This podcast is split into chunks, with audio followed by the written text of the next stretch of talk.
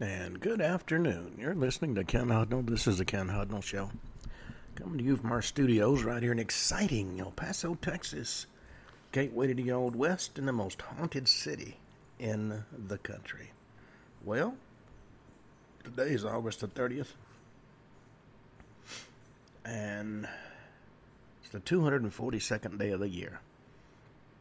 123 days remain until the end of the year. And since you all wanted me to give you a listing of holidays and observances, no, that one won't open up. It is National Holistic Pet Day, National Toasted Marshmallow Day, International Whale Shark Day, Frankenstein Day, National Grief Awareness Day, National Slinky Day, National Beach Day, and a Magwinya Day. Um, every culture has at least one fried bread fish. For South Africa, that's the Magwinya. So find a South African restaurant and go chow down. National Immunization Awareness Month, National Peach Month, Romance Awareness Month, National Fishing Month, National Inventors Month, National Water Quality Month, National Anti Frizz Month, if you got that type of hair that frizzes up, National Catfish Month, and Happiness Happens Month. Alrighty. All that having been said, in the year 70, Titus ends the siege of Jerusalem after destroying Herod's temple. 1282, Peter III of Aragon lands at Trapani to intervene in the War of the Sicilian Vespers. 1363, the five week Battle of Lake Poyang begins, in which the forces of two Chinese rebel leaders, Chen Yunyang and Zhu Wanzang, meet to decide who will replace the Yuan dynasty. 1420, a 9.4 earthquake strikes Chile's Atacama region, causing tsunamis in Chile as well as in Hawaii and Japan. 1464, Pope Paul II succeeds Pope Pius II as the 211th Pope. 1574, Guru Ram Das becomes the fourth Sikh Guru Master. 1590, Tokugawa Ieyasu enters Edo Castle. 1594, King James VI of Scotland holds a masque at the baptism of Prince Henry at uh, Stirling Castle. 1720, the masque is a an event, a celebration, a, a, sometimes a play. 1791, excuse me, 1750, well, 1721, the Great Northern War between Sweden and Russia ends in a Treaty of Nystad. 1727, Anne, eldest daughter King George II of Great Britain, is given the title Princess Royal. And for those that are not sure what all this royalty stuff means, it's a style customarily awarded by a British monarch to his or her eldest daughter. And although it's purely, purely honorary, it's the highest honor can be given to a female member of the royal family. And there have been seven Princess Royals. Um, Princess Anne became Princess Royal in 1987 and the style Princess Royal came into existence when Queen Henrietta Maria, eldest daughter of Henry IV, King of France and wife of King Charles I, wanted to imitate the way the eldest daughter of the King of France was styled Madame Royale. Thus, Princess Mary, who was born in 1631, the daughter of Henrietta Maria and Charles, became the first Princess Royal in 1642.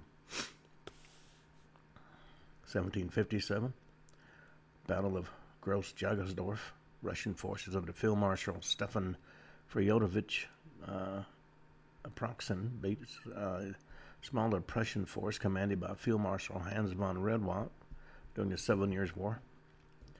1791, HMS Pandora sinks after having run aground on the outer Great Barrier Reef the previous day.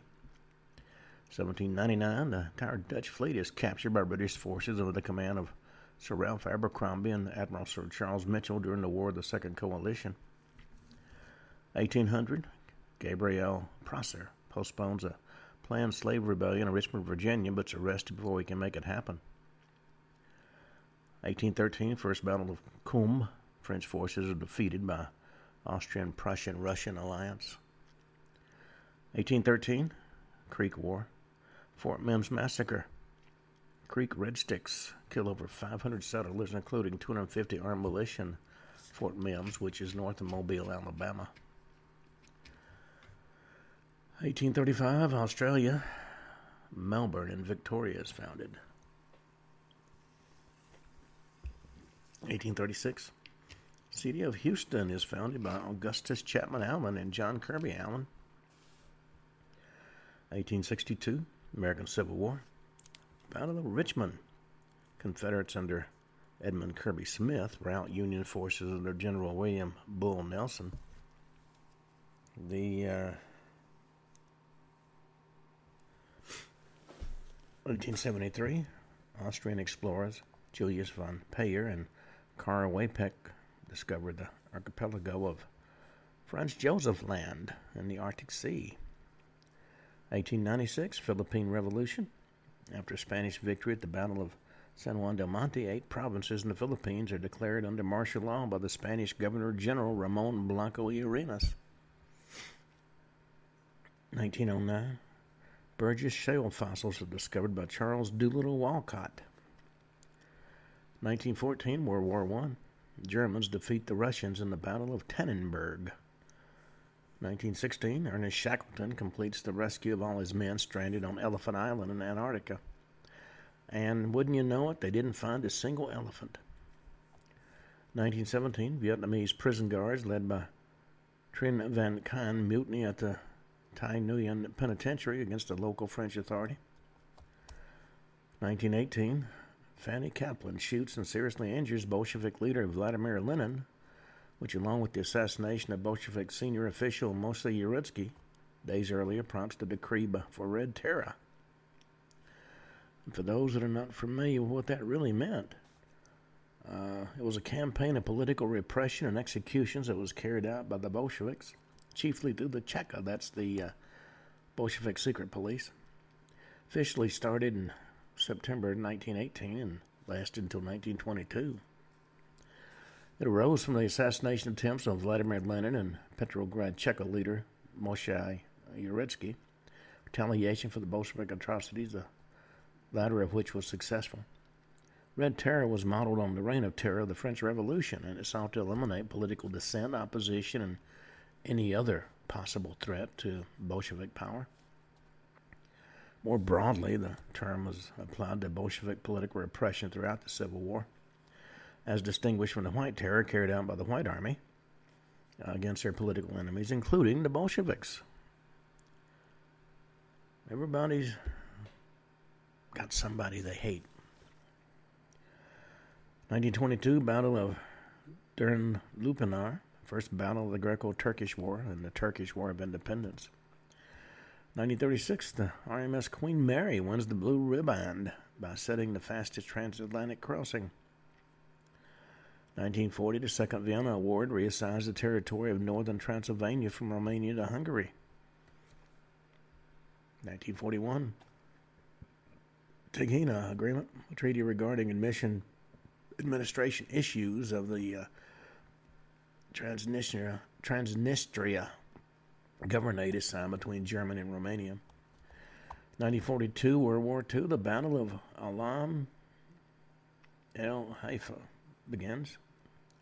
1945, the Japanese occupation of Hong Kong comes to an end. Also in 45, the Supreme Commander of the Allied Forces, General Douglas MacArthur, lands at Atsugi Air Force Base. And finally, in 1945, Allied Control Council, governing Germany after World War II, comes into being. 1959, South Vietnamese opposition figure Phan Quang Don is uh, elected to the National Assembly despite soldiers being busted in to vote for President Ngo Dinh Diem's candidate. 1962, um, Japan conducts a test of the NAMC YS-11, its first aircraft since World War II, and its only successful commercial aircraft from before or after the war. 1963, the Moscow Washington hotline between the leaders of U.S. and Soviet Union goes into operation. Originally, it was a payphone, but nobody had that much change. In 1967, Thurgood Marshall was confirmed as the first African American justice of the Supreme Court of the United States. 1974, a Belgrade Dortmund Express train derails at the uh, main train station in Zagreb, kills 153 passengers. 1974, a powerful bomb explodes at the Mitsubishi Heavy Industries headquarters in Marunouchi, Tokyo. Eight are killed, 378 are injured. Eight left wing activists are arrested on May 19, 1975, by Japanese authorities. Also, 1974, the Third World Population Conference ends in Bucharest, Romania. At the end of the ceremony, the UN Romanian Demographic Center is inaugurated. 1981, President Mohammed al Rajai and Prime Minister Mohammed Javad Bahonar of Iran are assassinated in a bombing committed by the People's Mujahideen of Iran. 1983, Aeroflot Flight 5463 crashes into Dolan Mountain while approaching uh, Almaty International Airport in present day uh, Kazakhstan. Kills all 90 people on board. 1984, STS 41D, the Space Shuttle Discovery, takes off on its maiden voyage. 1991, the dissolution of the Soviet Union took place on this date. Azerbaijan declares independence from the Soviet Union. 1992, the 11 day Ruby Ridge standoff ends with Randy Weaver, surrendering to federal authorities. 1995, Bosnian War. NATO launches Operation Deliberate Force against Bosnian Serb forces. 1998, the Second Congo War. Armed forces of the Democratic Republic of the Congo and their Angolan and Zimbabwean allies recapture Matadi and the Inga Dams in the Western uh, Democratic Republic of the Congo from the RCD and the Rwandan troops. 2002, Rico Linhas Airlines Flight 4823 crashes on approach to Rio Branco International Airport, kills 23 of the 31 people on board. Uh, 2008, a Conviasa Boeing 737 crashes into Iliniza volcano in Ecuador, kills all three people on board. 2014, Prime Minister of Lesotho, um, Tom Thabane flees to South Africa as the army allegedly stages a coup. 2019, a huge accident during a 2019 F2 Spa feature race causes a young driver, Antoine Hubert, to die after sustaining major injuries. And in 2021, the last remaining American troops leave Afghanistan. Ends the U.S. involvement in the war. They didn't just leave, they ran, thanks to orders of our current uh, Commander in Chief. All right, we've been talking about um,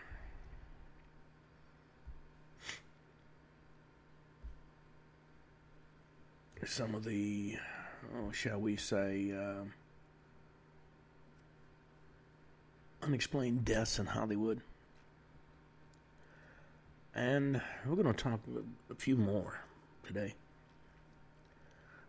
Uh, for some reason, we seem to select as our idols folks who have severe problems of their own, such as Vivien Leigh. We're going to start out talking about Linda Darnell, who I thought was one of the most beautiful women I'd ever seen. Few people remember her today, but if you looked at her face, framed by that, framed by that uh, improbably thick black hair, during World War II was enough to bring GIs to their knees. She was an actual queen goddess who came down off her pedestal to dance the night away with lovesick soldiers at the uh, famous celebrity filled club for enlisted men called the Hollywood Canteen. Face of an angel, sensitive nature of a child. From childhood on, she was tormented by a recurring nightmare of being trapped in a blazing inferno, and she feared fire her entire life and that she could project such a graceful, alluring presence on screen while having such inner turmoil is very surprising. And in a world of candles and pilot lights and campfires on the set and off of it, the the courage necessary to venture out from home, if nothing else, would be great. But unfortunately, she wasn't quite tough enough for Hollywood. Born Monetta Eloyse Darnell in Dallas, Texas in 1923. Her father was a postal clerk and her mother was um, stay-at-home wife. She was the fourth child in a household already was home to three, and there'd be two more siblings after her. Her mother's own dreams of stardom had been buried under the hard facts of a rough life, so she sought to live it vicariously through her daughter. By the age of 11, she had Monetta modeling, so ending winning local talent contest, both while representing Monetta as being uh, several years older than she was. 1937, she won the Gateway to Hollywood contest, and with it a contract at RKO Radio Pictures. Now, RKO did sign her, but felt uh, she was too young to use just yet, so they kept her on the bench, so to speak. And Pearl, her mother, got more impatient with each passing day. Well, in 1938, 20th Century Fox came to town and put out an open call for talent. And Pearl got Monetta a tryout. And the talent scouts loved her, wanted to get her signed, but they had to pry her out of her existing contract at RKO. So they sprang her out of that dead end contract, signed her, and set her on a schedule of classes in preparation to get her ready for her first role. And her mother's pursuit of her daughter's fame was relentless, even when it got the, at the expense of her other children. But it was about to pay off in a big way. Monetta had her name changed to Linda and made her debut in the 1939 film Hotel for Women. At only 15 years old, this role made her the youngest leading lady in Hollywood history up to that time, but nobody knew it.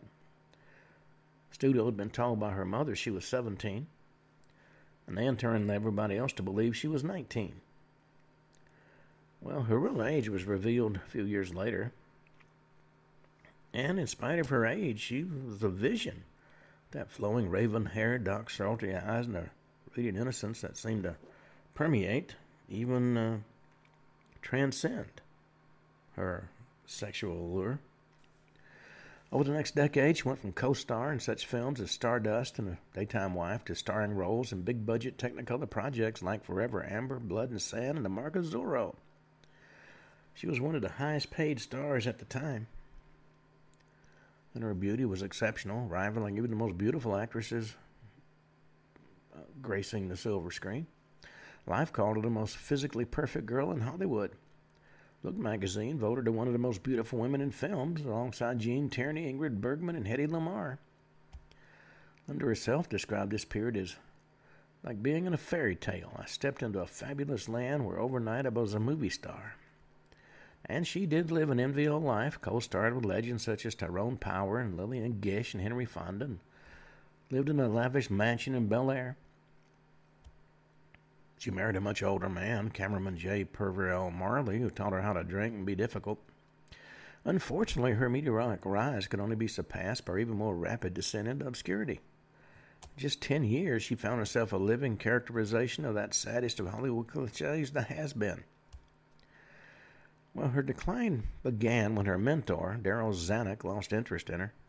He promoted others over her, leaving her inferior parts, and by 1952 her contract with Fox expired and she couldn't find any good paying roles. And she'd started drinking, while still on top, as a way of coping with the emptiness of her private life. As her career sank, her drinking increased, as did her weight. Well, she said later, suppose you were earning four or five thousand a week for years and Suddenly you're fired. Nobody hired any figure remotely comparable to your previous salary. She was washed up at age 29. About 39, she had lost her mansion, a second marriage, and her father. And her once tireless mother wasted away in an expensive nursing home. So, to pay the bill, she worked small stage productions and nightclubs, and exhausted and probably ill with liver disease, she sank deeper into the bottle, as did so many other folks in Hollywood. April 1965, to two grueling months on the road with the theater group, she went to Glenview, Illinois to see her friend Jean Curtis and breathe. She was weak and frail, but still had her famous spunk. On the night of April 8th, Linda, uh, Jean and Jeannie's uh, teen daughter Patty, Just watched one of Linda's earliest films, uh, Stardust, on TV. Linda was in great spirits, laughing and giggling throughout the movie and even getting a bit nostalgic. Stardust ironically borrowed heavily from Linda's early experiences in Hollywood, showcasing her uh, when she was as yet untouched by ugly disillusionment that would later be etched into her face. After the movie, two full ashtrays were dumped into the kitchen sink, and all three women went upstairs to go to bed. Well, sometime before dawn, a fire broke out downstairs, trapping the women upstairs. Panicked, Jean shoved her daughter out one of the bedroom windows and squeezed out herself. Reached out her hand to help Linda out of the window, but there was no hand to meet her hers. She screamed for Linda, but heard nothing, so she went back into the smoke filled bedroom to try and find her. But the smoke and the heat beat her back before she was able to take a step, and she finally went out through the window and onto the roof. And in a comedy, comedy of errors that would have made Buster Keaton proud and a Keystone audience roar with laughter if it wasn't so horrible, then ensued. The fire completely engulfed the home by the time the fire department arrived on the scene. Jean was hanging onto the windowsill and screaming that there was still a lady inside. Firemen thought she said baby, and when they entered the house, they were crawling on their hands and knees looking for an infant. And there was general pandemonium on the streets as people rushed around in all directions trying to figure out what to do. Meanwhile, a neighbor saw a chilling scene right out of a movie. He'd gone over to help and saw the figure of a woman in a living room window standing right in the middle of the inferno, silhouetted against the flames. And as he smashed the window with a snow shovel, oxygen swept in and the fireball engulfed the figure. Found Linda on the living room floor, barely conscious. She'd been too terrified to climb out the second story window and jump onto the roof, and instead she walked downstairs and right into the inferno, covered in just a few blankets, trying to make it to the front door, but became disoriented and collapsed in the living room. Rushed her to the hospital, cussing and screaming all the way. She had no intention of dying, and even quoted as saying, Who says I'm going to die? I'm not going to die, but she was burned over 90% of her body and succumbed to her injuries next afternoon. She was just 41. Rumors sprang up that Linda, drunken carelessness, dropped a lit cigarette in a chair, causing the fire, but there was no proof of this, and the true cause of the fire was never determined. Linda was a sweet, sweet, gentle girl who found out that the fairy tale life of being a movie star has a dark side. Slide just a little bit to the left of perfection, and you're performing off Broadway and wondering how it all went wrong. And don't forget that she did accomplish her mother's dream and face down her lifelong nightmare, nearly surviving. She was down but not broken, all the way to the end. You know, so many of the big names that um, grace the silver screen have come to sad ends you know, one of the biggest names in Hollywood, D.W. Griffin, is on our list of uh, those who had a um, less than glamorous end. On, every, on any given night during the 40s, the lone shadow of a man could be seen hunched over the gleaming panel bar the glamorous Knickerbocker Hotel, sipping his drink or bending the ear of a nearby stranger, until indifference led to familiar isolation once again. This once great and powerful Hollywood player is living out his life in obscurity, alone and forgotten. Strangers he spoke with wouldn't probably not believe they were talking to the person who held the title of the man who invented Hollywood. That was D.W. Griffin. They'd be stunned to learn that this man was one of the greatest pioneers and most influential directors in the history of film. Also carried the dubious title, the greatest racist in show business and that was the stigma that would follow him to his early, early grave. Born in Kentucky, on a plantation 10 years after the end of the Civil War. His family was impoverished by this time, having lost everything during the war and struggled to eke out a living on the farm. The death of his father, who was a former colonel in the Confederate Army, family moved off the farm and into the city of Louisville, where the situation went from bad to worse. Eventually, Griffin began acting as an actor in several small theater productions as a way to escape his desperate poverty. And this led to an early interest in show business, and he moved to New York to further his career. Well, before long, he landed small roles in that new medium known as movies, and he was soon writing them as well. And that talent led him to Biograph Film Company. They hired him to direct, of all things. Over the next few years, he directed more than 400 short films for the company. he'd become aware of a new way of telling stories in film the feature. Spent his early years at Biograph inventing or perfecting many of the techniques that later became intr- intrinsic parts of the language of film, just as intercutting scenes to raise tension, and you could see the potential of the longer format. But Biograph didn't share his vision and made only one feature for him before taking his actors and crew to California to form a third of what would later be known as the Triangle Film Corporation. His first project was a film version of a post Civil War novel called The Clansman by Thomas Dixon. The novel had been made into a play and was very popular in the South, and as it fed belief that blacks were not only inferior but also dangerously clever and capable of great evil. Contradiction that didn't seem to trouble the droves that bought the book and saw the play. The audience was already primed for the story when Griffin set out to make a film that would change the industry forever. You may have heard of it. It was called Birth of a Nation. Promising to be a sweeping epic on an unseen scale, it boasted thousands of extras, elaborate special effects, hundreds of stunts, and buckets of drama. In short, something for everybody as long as you weren't black. It was a civil war with a sledgehammer skew favoring the Confederate point of view, portraying freed slaves as wild animals out to steal the virtue of white women and the rightful place of the white race. The Klan were white knights saving women and society from the ruin inflicted by that evil scourge set by the Union Army on their gentle, beautiful white world. Well, nobody can dispute Birth of a Nation was a masterpiece of filmmaking, using such innovative techniques as color tinting and moving camera and a long panning shot. One of the first films to use multiple interwoven plots and storylines. And it was over three hours long, three times as long as a one reel, and it was a stunning success.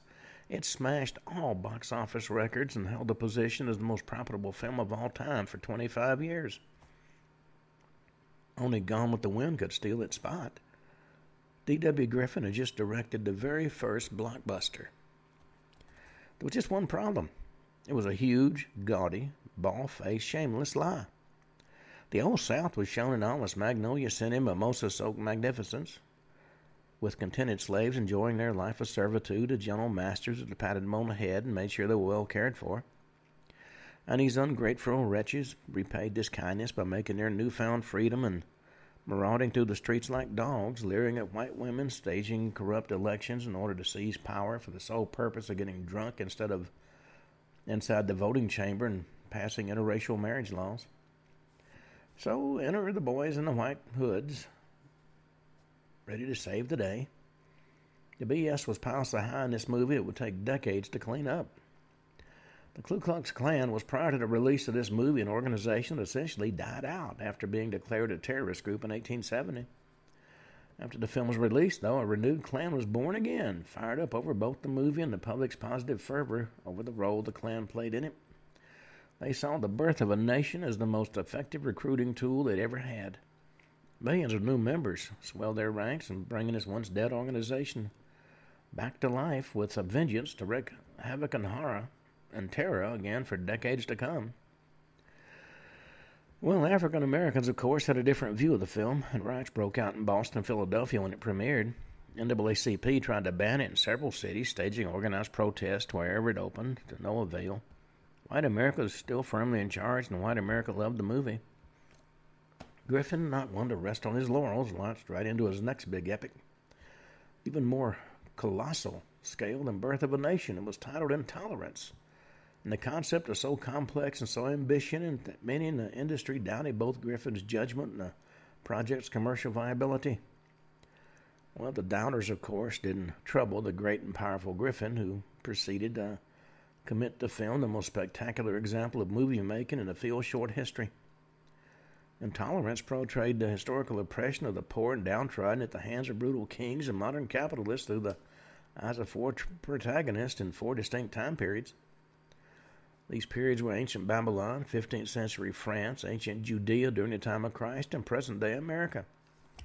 Astonishingly, the stories were not told in chronological order, but in parallel, each building to a dramatic complex, uh, climax alongside the rest, and slowly building tension, leading to that crescendo of emotional resonance like four great films in one. Production cost, of course, went through the roof. Magnificent uh, ancient Babylonian scenes, um, alone, with its massive columns and 3,000 extras, was the most elaborate and expensive scene yet filmed, and remained so for the next 20 years. Impact of Intolerance wasn't nearly as dramatic as that of Birth of a Nation. The pacifist theme was popular in pre World War I America, but quickly became dated as the country geared up for war with Germany a year later. In addition to the huge production costs associated with the film, Griffith spent millions more on an elaborate roadshow that accompanied the movie wherever it premiered, sending the project even further into debt. The film began to hemorrhage money and eventually failed at the box office. Still, Intolerance was, Intolerance was considered by many to be the greatest silent film ever made. 2007, the American Film Institute ranked it 49th of the 100 best movies of all time. David Kehr, film critic for the Chicago Reader, wrote one of the great breakthroughs Ulysses of the Cinema, a powerful moving experience in its own right. John Fortgang wrote in his review for Film 4 it's still the most spectacular undertaking in film ever seen. Well, in 1920, Griffith co founded United Artists along with Charlie Chaplin, Mary Pickford, and Douglas Fairbanks Jr., and continued to direct films. But by the mid 20s, taste had changed, and Hollywood grew increasingly tired of Griffith's outdated approach and his lavish, expensive productions. Wouldn't be long before he found himself shut out of the business he had almost single handedly created. So the once great director retired to the elegant Knickerbocker Hotel and spent his days drinking and walking up and down Hollywood Boulevard, swinging his cane and reliving his glory days with anybody who'd stand still long enough to hear his stories. Much of the time, of course, he could be found hunched over the Knickerbocker bar, soaking his cigars in booze until he staggered back to his hotel room all alone. He was considered a silly old drunk, ridiculous with his hat and cane, a gaudy relic from a past that nobody cared to remember anymore. On the afternoon of July 23, 1948, Griffith was walking under the great chandelier in the lobby of the Knickerbocker when he suddenly collapsed to the floor unconscious. He had suffered a massive cerebral hemorrhage and was dead before he reached the hospital. He was 73. Memorial service was held in his honor at the Hollywood Masonic Temple, but few in the industry bothered to come. But there were some left who remembered the genius he once was. Charlie Chaplin referred to Griffith as the teacher of us all. Orson Welles put it best when he said, I never really hated Hollywood except for the treatment of D.W. Griffith. No town, no industry, no profession, no art form owes so much to a single man. And he was laid to rest in a modest grave in his home state of Kentucky, a long way from Hollywood, the town he helped to invent. Well, it's interesting to note that when you're up, everybody's your friend. When you're down, nobody wants to see you. Where our next star was Charlie Chaplin. Image of the little tramp with his baggy pants and swinging cane, sauntering jauntily down a dirt road, is as endearing today as when Chaplin first committed that character to film nearly a hundred years ago. He overcame a soul crushing childhood that would even stretch the imagination of a Dickens reader and he'd become the most famous actor in history. He'd take his pain and with it paint a masterpiece on celluloid, unparalleled in its influence on modern films. But you have to ask yourself, how did America and Hollywood honor this genius? At the first hint of scandal, both Hollywood and the U.S. shut him out. He was forced to flee in fear and disgrace back to his native England, never to come back. 1889, he is born into poverty and in South London. The parents who eked out a living performing in the movie uh, music halls in favor uh, with the working classic folks then. His mother Hannah was promiscuous and gave birth to an illegitimate son, Sidney John, four years prior to Charlie. Charlie said many times he wasn't entirely sure the man presented to him his father, whose name he bore, was his biological father. His parents split up when he was only two. Hannah tried to make ends meet by sewing and scrubbing floors with no help from her husband. Her career as a music hall singer faded along with her voice. One night she was booed off stage by the crowd as five year old Charlie watched from the wings. Desperate, the theater manager shoved the little boy on stage and told him to sing. Terrified, he stammered out a song that delighted the crowd and was pelted with pennies, which in those days was considered quite a return. The debut of Charlie Chaplin was a success at five years old.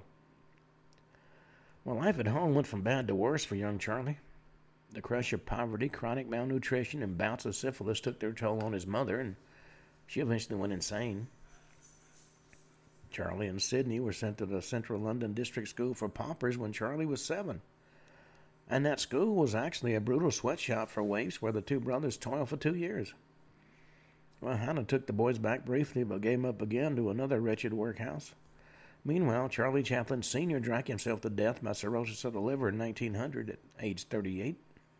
Hannah, in and out of institutions for five years, went permanently insane in 1905 and stayed locked up for the rest of her life. Now, 13 year old Charlie fended for himself until Sidney came back from the Navy. But through it all, Charlie never forgot the night he set foot on a smoky stage and conjured song for a rowdy, inebriated crowd that pelted him with pennies. He returned to the music halls and was cast in a London stage production of Sherlock Holmes. His professional acting career was launched. Later won national recognition for the comedy routine he performed with the Fred Karno players. When the Karno troupe played New York in 1910, Charlie was a featured player. And it wasn't long before he was noticed by the New York Motion Picture Company, the producers of the popular Keystone slapstick comedies, and he was invited to audition. Well, he was soon working for Keystone in the fledgling industry that had only just begun to change the world. Initially, he was put off by the gag centric uh, physical comedy comprising most of the Keystone shorts at the time. Felt they lacked subtlety and innocence, and gaining laughs at the expense of beauty and deeper, subtler uh, emotions. His second film for Keystone debuted the character forever shadowed his life, The Little Tramp. He described years later how he designed the character's costume. He said, I wanted everything to be a contradiction the baggy pants, the coat tight, the hat small, the shoes large. Went on to say he didn't understand the character until he put on the costume, and he literally became the tramp. Well, the tramp started out just another sight gag routine, common in the one reel shorts at a time. But Charlie, of course, had bigger plans for him and found that he wanted directorial control over his work. He began borrowing situations from his childhood experiences to incorporate into his films. Tramp became a tragically pitiful, tragic figure, the ultimate outsider, an innocent whose life experiences are both funny and poignant. Sublime themes of alienation, poverty, and oppression wound their way through his work. Audience found themselves laughing one minute and dabbing tears the next. This type of comedy had never been done to the degree it was accomplished in the Little Tramp features. Pre-Depression, World War One America was in love. Chaplin was a huge star, and the Tramp the most recognized character in film industry and in film history. During his late teens and early 20s, Charlie Chaplin could do no wrong, at least not on film. Crafted his greatest masterpiece during this period including the kid and the gold rush and the woman in Paris. But his personal life was another thing entirely. People were talking about his fondness for young girls. In 1918, he married 16 year old Mildred Harris, thinking she was pregnant. She wasn't. He was angry when he found out, didn't love her, and felt she stifled his creativity. When a child was born in July of 1919, it was horribly deformed, surviving only three days. After 18 months of wedlock, Charlie and Mildred separated. She went after his fortune with a vengeance. And Charlie was inspired by the relationship's end and the death of his child and poured those emotions into his first masterpiece, The Kid, a heartbreaking story of a homeless tramp who struggles to care for a small abandoned child. I think he uh, his co-star was Jackie Coogan, who had quite a career himself. His next disastrous relationship was with the Gold Rush co-star Lita Grey. Impregnated by the then 35-year-old Chaplin at the age of 16, she seemed to be forcing him yet again into a loveless marriage to avoid scandal. Well, they kept his new son and new wife hidden for months, as the birth was too obvi- was too obviously soon after the marriage to not seem related. And once the press had done the math, it was obvious to the public he'd been sleeping with an underage girl out of wedlock. That was a crime punishable with serious jail time in California. So was it any wonder with such an inauspicious beginning that the marriage was never more than a complete failure. He avoided Lita as much as possible, spending long hours at the studio. And giving birth to a second Chaplin son in 1927, she left him as uh, filming the circus, taking the children with her. She filed a divorce complaint through her lawyers. that read like a dirty novel. accusing Chaplin of onerous sexual perversions and mental cruelty. And of course, as you might imagine, copies were leaked to the press. And the tabloids threw a Chaplin skewering party that made Rudolph Murdoch blush. Conservative groups across the country called for the boycott of all Chaplin films on moral grounds. So Chaplin handed Lita $600,000 to make her go away, the largest divorce settlement of its, time, of its kind at the time. Ultimately, the tramp proved too popular to be snuffed out by even this controversy, and Chaplin's career continued without much negative effect. Well, by the time talkies rolled around, Chaplin was still clinging to the artistry and beauty of the medium he had fully commanded for 15 years silent movies. Skeptical of sound, had an intuitive sense that giving the tramp a voice would ruin the image he'd so carefully crafted for over a decade.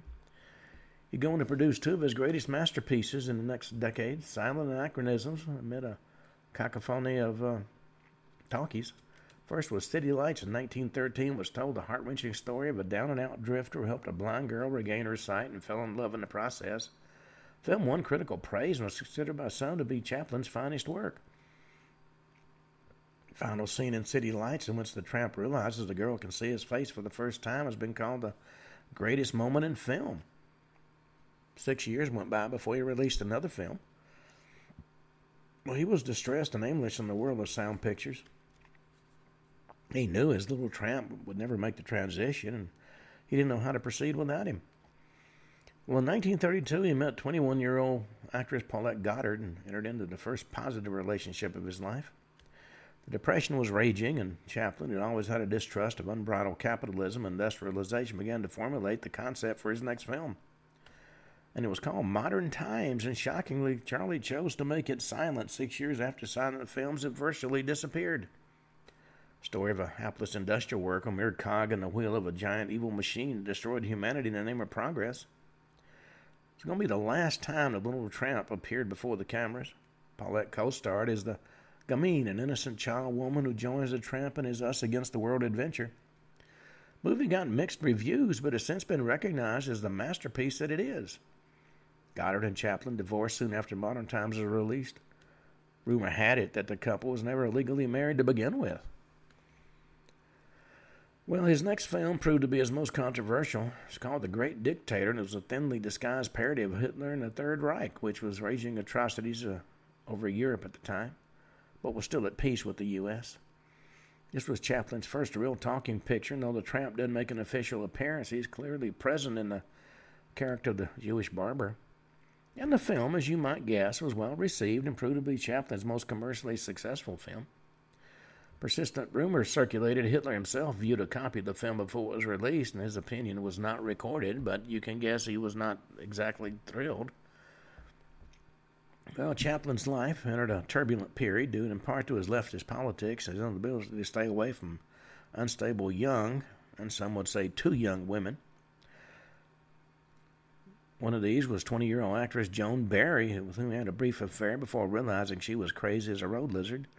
Broke off the relationship, but Barry stalked him, breaking into his home and threatening suicide while alternately aiming a gun to her own and then his head eventually took him to court claiming he was the father of her illegitimate daughter. Well, Chaplin was indicted on charges he violated the Mann Act for transporting Barry across state lines for sexual reasons. He could have gotten 23 years in prison. And scandal again rained down on Charlie Chaplin. He went into hiding. Now, he was acquitted of the charges, and blood tests proved he was not the father of Barry's child, but the judge refused to admit the test as evidence. He was ordered to support the little girl anyway. Well, Barry lost custody of the daughter when she lost her mind completely and was found wandering around the streets carrying baby booties and mumbling they were magic. Demonstrating astonishingly poor judgment, yet again, Charlie married 18 year old Oona O'Neill only weeks after he was acquitted. He was 54 at the time, and the public once again rolled their eyes. This marriage turned out to be the most stable and positive of all, though. Oona O'Neill was wise beyond her years and provided Charlie with a loving home and six children stood by him during the most difficult period of his life, went into exile with him, along with their brood, giving up her home and family to go with him. Uh, Chaplin's real problem started with Monsieur Verdoux, an unabashed, openly left wing political commentary about a serial killer, a wrecked mass murder of the on the most innocent victims. The public was not amused. Chaplin was booed at the premiere and was not amused. United Artists had to pull it and release it, but it still failed miserably. Public had grown tired of their little tramp, once such an enduring figure as he turned into the ranting political chastiser they didn't recognize. And he didn't help things by associating with communist organizations and cozying up to the Soviet Union at a time when the House Un American Activities Committee was on a rampage, tearing through people's lives in their relentless pursuit of communist infiltrators. There were public protests and calls for him to be deported. He was called before the committee, but not asked to testify. He denied he was a communist, but he did not compromise his principles, which were always held that unbridled capitalism was evil. Well, you might be shocked, but Charlie would have been a proud member of the 99%. Well, he shook off his first failure and started working on Limelight. The film's been a would be a family affair, including four of his children and his half brother set in London, so Charlie decided to hold the premiere there. He, Oona, and their six children set sail on the Queen Elizabeth for England September 8, 1952. Charlie wouldn't see the United States again for 20 years. While out at sea, Charlie's reentry permit was revoked by the Attorney General of the United States. May learned a telegram to the director that to re enter the country, he'd have to submit his answers to several pointed questions regarding his political and moral views. Chaplin declined, choosing instead to live out his days in Switzerland with Oona and their kids. Well, his final two decades were spent tinkering with various film projects, including A King of New York, a scathing parody on the House Un American Activities Committee. His last complete film was A Countess from Hong Kong. Tender romantic love story released in the 1960s world full of rebellion and free love and was a commercial and critical failure. Gradually, over the course of the, the decade, America woke up from its commie witch hunt hysteria with a bad hangover and a disquieting sense of regret.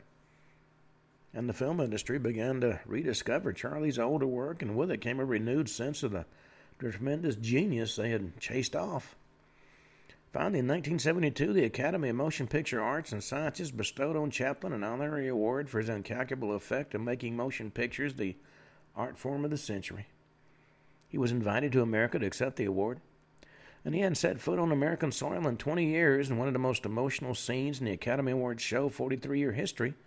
The failed Charlie Chaplin shuffled slowly onto the stage at the Dorothy Chandler Pavilion to a crescendo of um, thunderous applause and shouts of bravo.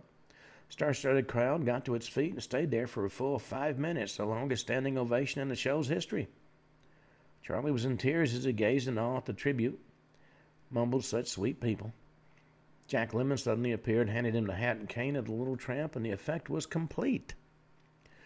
Took 20 years for Hollywood and the country to come to its senses and honor the man that had first dared to take comedy to a deeper place, and in doing so, change our view of ourselves. Chaplin once said, More than machinery, we need humanity. More than cleverness, we need kindness. Without those qualities, life would be violent and all would be lost. In the end, a world that has shown nothing but disdain for this gifted genius of for 25 years finally came around and showered him with love and recognition he so richly deserved. Charlie Chaplin died Christmas Day in 1977. His beloved Oona side. He was 87. In a macabre turn of events, his coffin was stolen a year later and held for ransom. Swiss police eventually tracked it down and arrested the perpetrators who demanded 400,000 pounds for the safe return of the body. Sounded like something out of a Keystone Cop uh, comedy. Charlie Chaplin would probably have been amused. Well, you know, there's been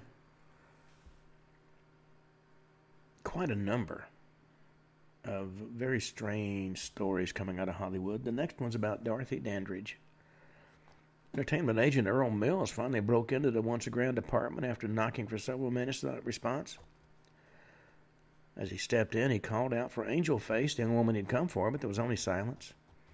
When he reached the bathroom, when he reached the bathroom, he saw why. Lying on the bathroom floor, dressed in only a blue scarf, was the body of actress Dorothy Dandridge. She'd been dead for hours and was showing signs of rigor mortis. Earl was overcome with sadness, and when the world found out, it joined him. She was born in 1922 in Cleveland, Ohio. Mother Ruby left her father while still pregnant with Dorothy. And soon another woman came into their lives, Geneva Williams, and she she became the disciplinarian of the household, brutalizing and intimidating Dorothy and her sister Vivian. The nature of lesbian relationship between her mother and Geneva, uh, Geneva would be clear to Dorothy until decades later. Ruby Dandridge was an aspiring actress herself and saw potential in promoting her darling daughters as a singing dancing duo known as the Wonder Children and they joined the National Baptist Convention and toured for three years, performing at various churches throughout the South. Their act was part of a collection of similar acts and venues known as the Chitlin Circuit, where black entertainers could safely perform in the heavily racially segregated South. Girls performed day in and day out, harassed by Geneva's uh, relentless tutoring to improve their performances. They rarely attended school or enjoyed normal childhood activities. Early in the Great Depression, Ruby moved the family to Hollywood, hoping to get the girls into films. Etta Jones was added to the duo, and the actors renamed the Dandridge sisters. They toured the U.S., even performing at the famous Cotton Club in Harlem. The Cotton Club was the first successful nightclub to showcase only black entertainers who performed in front of an all white audience.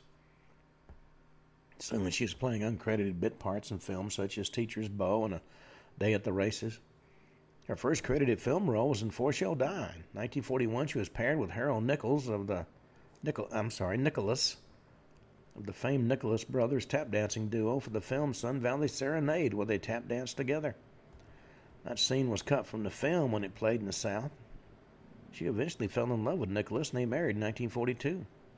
Of course, the marriage was a disaster from the start. Dorothy was desperate to get away from her controlling mother and her mother's cruel girlfriend, Geneva, and Marriage to Nicholas provided that opportunity. Unfortunately, Nicholas was fond of drinking and womanizing and staying away from home. She got pregnant in 43 and was home alone when she went into labor, and the birth was difficult. The baby girl, named uh, Harolyn, uh, was deprived of oxygen and suffered from severe mental retardation as a result. Well, Dorothy was devastated but tried to care for the girl at home with little or no help from her husband one point, she even sent her to live with Geneva and her mother as she uh, could no longer control her frequent outbursts. Finally, in desperation, she placed Lynn in an expensive institution under the care of a private nurse. By this time, Dorothy had had enough of her absentee husband's philandering ways and filed for divorce. Well, distracted by her personal life, she neglected her career and found it extremely difficult to get into film work. The parts she did get were meager, small roles, not worthy of her beauty, experience, or talent.